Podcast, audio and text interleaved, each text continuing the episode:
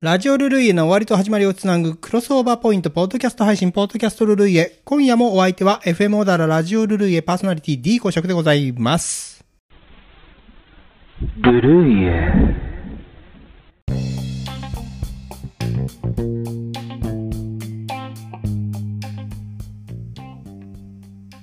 先日8月14日放送のラジオルルイエをお聞きくださいました皆様お聞きくださいましてありがとうございました。オープニングトークは京都五山送り火。大文字さんですね。これの話をちょっとオープニングさしてもらいましたけれども。今年はまあ京都の京都五山送り火大文字さんまああの大文字左大文字妙法船屋形鳥居形の合わせて5つすべて無事に点火されたと。いうことでね、まあ点火時刻8時の1時間前、まあ7時ぐらいからですか、雲行きが怪しくなって、まあ雷を伴う激しい雨、夕立がね、あの、あったそうで、この、それが逆にね、まあ京都の夏の夕夕方の感じなんだよね。京都の夏っていうと、大体夕立つきもんなんですよ。まあまあ、その日にあるかないかって話なだけで。だからまあ、あの、いかにも京都らしいなと思いながら、ただね、これがまあ、あの、そんな急な悪天候のね、えー、中ちゃんとできるかっていう不安あったと思いますけどね、まあ、あの、やっぱりこう、それを不安を払拭するかのように、8時10分頃にはもう無事、大文字、船形が点火されまして、それで妙法、左大文字、鳥居形と、えー、続いて、8時半までには全ての山に、えー、文字が浮かび上がったと、えー、今日のまだ、都のね、夏と、こうそして将来、将来、お将来たちを、この、共に送り出す、うん、まあ夜となったわけでありますけれどもね、まあ実に3年ぶりの完全転換ということでね、まあ去年までは、まあ流行り病のさなか縮小ということで、まあなんとかそれでも継続させよう、存続させようということで、まあ大文字の中央に小さく火を灯すだけでね、その体体裁を保っていたあわけでありますけども、まあ、しかし、逆になんでそこまでしてあれをやらなきゃいけないのっていう話ですよね。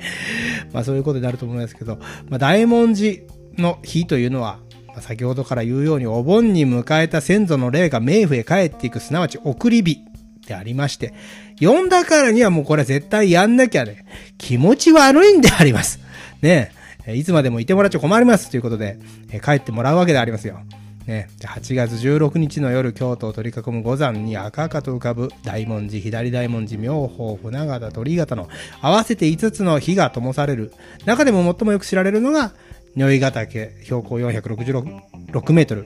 この大文字でありまして、大文字の形にこの火床を75箇所設けて、この火床に松の割り木を組んで、午後8時頃一斉に点火されるというこれ決まりなんですね。大文字のこの横一角は73メートル、左一角は14メートル、右一角が124メートルという、まあ、壮大なものでね、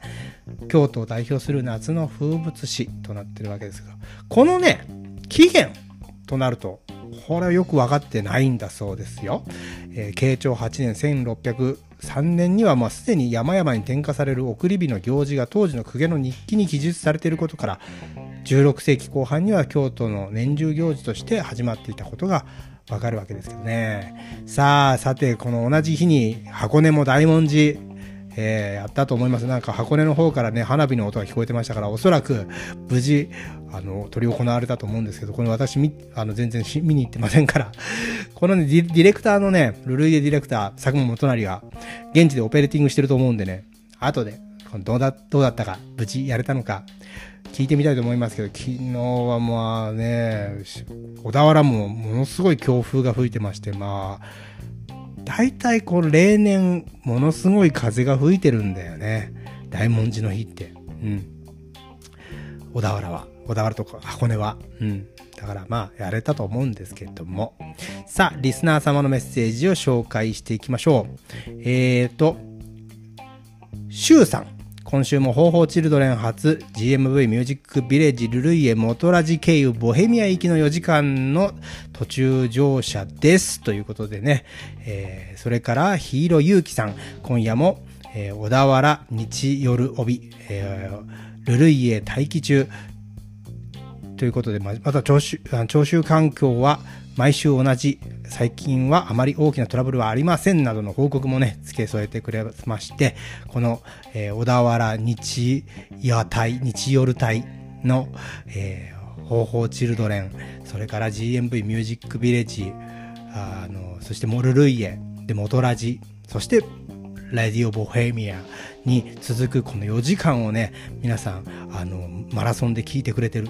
えそれから、あと、あの、早めにポッドキャスト待機というのは、コム静岡市民さん、ポッドキャスト終わりからのラジラジオへ GO というような書き込み。まあ、皆さんね、本当にルルイエに、あの、放送時間の前、だいたい1時間から30分、ないし、2時間前から、えー待機していただいて本当にありがとうございます。そしてなんかその後、この小田原日曜ロビー、ね、小田原日夜隊を、あの、4時間かけて全部、あの、通して聞いてくれてる周さんとか、ね、あと、まあ、ヒーローゆうきさんといった、うん、本当に FM 小田原応援してくださるね、皆さん頭下がるというか、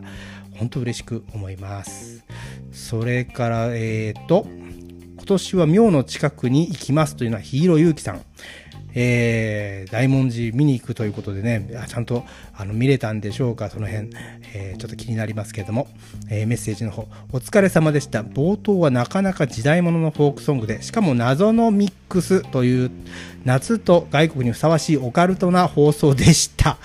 えー、ということで、えー、ございます。これはまたね、ベンベンさん、今日もありがとう、夏らしいトラブルに見舞われつつ、リクエスト曲思いつきません。また GS じゃなくなるかも、来世でもよろしく、チャオチャオという。それから PLM さん、多重放送かと思った。というね、草ってやつで、書いてありますけどね。まあこれね、放送中本当にこう、申し訳ありませんでしたね。まあなんかお聞き苦しいところがありました。2曲目の楽曲の1曲目のね、岡林信康先生の骸骨の歌の MC 部分がね、40秒ぐらいあるんですけど、それがそれカットする指示にしてたんですけどね、2曲目にそれが被っちゃって、あの2曲目はまあインストナンバーだったからまだ良かったんでね、2曲目インスト、あれはだからなんでそそうなっちゃったのか。わかんないんですけど、2曲目にその MC が被って放送されてしまった。本当にあのさっきも言ったように2曲目インスト、スパイダースのインストナンバーだったので、あのまあ良かった、よか、良くないんですけどね、あ、スパイダースじゃないわ。えー、っと、うーん、なんだ、あの、ブルージーンズのインストナンバーだったんでね、あの、聞けないことはなかったんですけど、これね、あの、まあ、放送事故ですよ。要するに。で、本当にご迷惑かけたと思うんですけどね、ただね、実はこういうことはね、あ、まあ起こらないんです、本当は。でね、大体おかしいなってことになって、後でまあ反省会があるんですけど、私とそのディレクターで。一応いつもね、幽霊の仕業ということにね、まあ、お盆らしいというのはすなわちそういうことでありまして、このね、ルルイエというのはね、なぜかこういう怪奇現象が、今までの放送、この10年間の中でね、3回ほど起こっ、あるんですわ。ですからね、まあ、あの、ルルイエにふさわしい、えー、という状態で、あの、ございまして、うん、あの、久しぶりに、あこういうことが起こったなと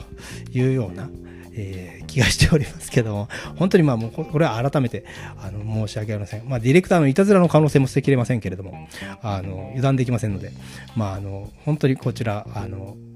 お聞きいただいた皆様にね、えー、はお詫び申し上げます。というわけで、えー、今後の D 公爵のポッドキャスティングにご期待いただけたらと思います。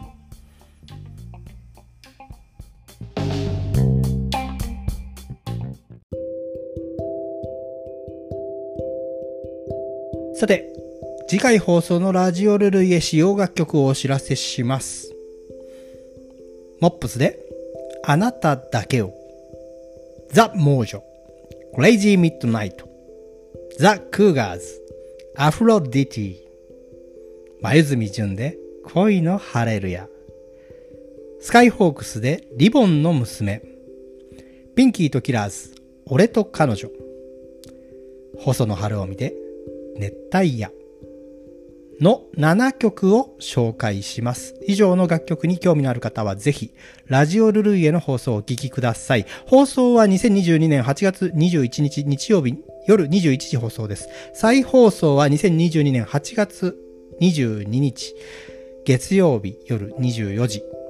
小田原にお住まいの方は FM オーダーラ 87.9MHz でラジオからお聞きいただけます。また、FM オーダーはインターネットのサイマル放送で聞くことができます。お手持ちのパーソナルコンピューターかスマートフォンで FM オーダー公式ホームページにアクセスしてブラウザ上からお聞きいただくか、サイマル放送が聞ける専用アプリ、レディモをダウンロードしてお聞きください。レディモは FM オーダーの公式ホームページからもダウンロードのページにリンクが貼ってございますのでご利用ください。また、ツイッターをご利用されている方はぜひハッシュタグルルイエでひらがなでハッシュタグの後にルルイエと書いて、えー、つぶやいてみてください。そんなわけで今夜も D 公爵のポッドキャストルルイエあっという間にお別れの時間。皆さん週末の夜は FM オダーラでお会いしましょうね。僕の人生が続いている限り配信し続けたいと思います。それでは皆様、来世でもよろしく。チャオ